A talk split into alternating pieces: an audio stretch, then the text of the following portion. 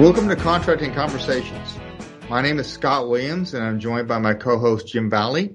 Today, we are continuing our conversation with Mr. Mark Jenkins, DAU's Learning Asset Manager for Con 1100V Contract Foundational Skills. Mark, can you tell us what the students are going to learn in Con 1100V? Yeah, sure. Thanks, Scott. So, students will be introduced to the skills and the competencies that are most basic and fundamental to the contracting career field. This includes things like understanding market research, elements of a contract, how we get to a fair and reasonable price, the types of contracting authority, and so on.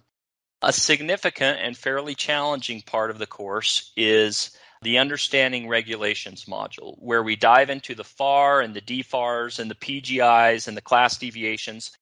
And we expect a student to understand how to navigate and research those regulations. We provide them with contracting scenario, and then they have to go and search those regulations, navigate through them, and come up with the correct answer and a correct citation. And that takes some practice. There's actually quite a decent learning curve there, and it is fairly challenging, but it's a cornerstone skill in the contracting career field.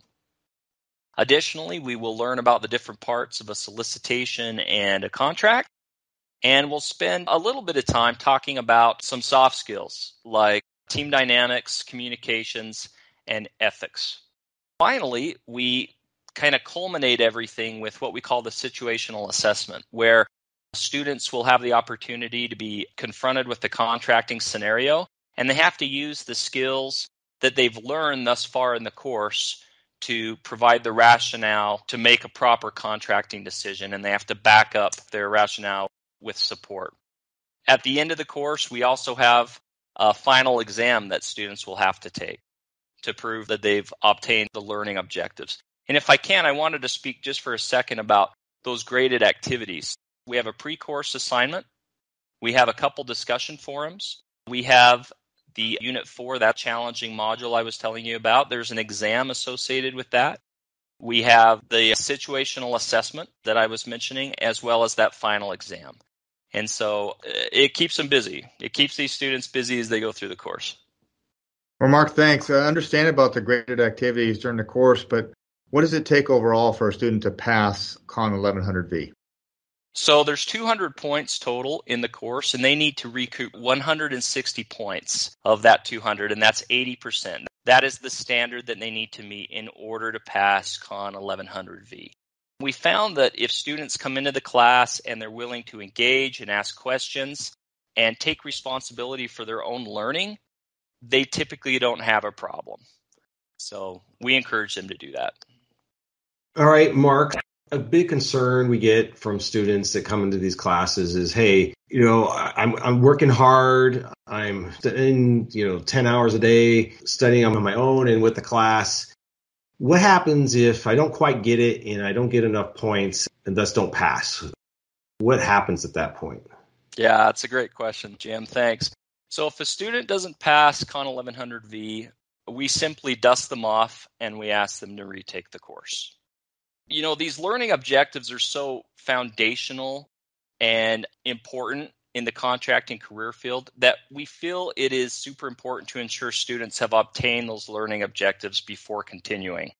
In our current virtual environment, students and these new contracting professionals are often working in an individualized, almost lone setting, right? And they need to be able to know how to do these things on their own. And that's really what we focus on in Con 1100V is providing these individual skills for them to they're really cornerstone foundational skills for them to continue on in their contracting career effectively and successfully. So we take it pretty seriously. That being said, you know, we try and have a good time in the course and we just encourage everyone to listen and to and to take responsibility for their own learning and again, those students who apply themselves typically do fairly well. I think it's critical, Mark, from seeing years and years of students go through the classes, you've got to get that baseline, right? So you've got to get Con 1100 so that it makes you stronger and ready for the 1200, 1300, and 1400. I think that's critical. So thank you, Mark, for joining us. Yes, thanks, this. Mark. Yeah, my pleasure. Thanks, guys.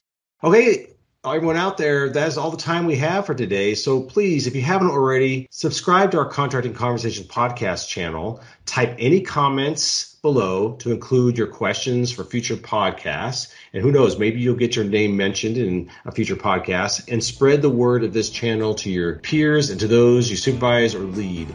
Let us help you answer their questions. We look forward to having future contracting conversations with you.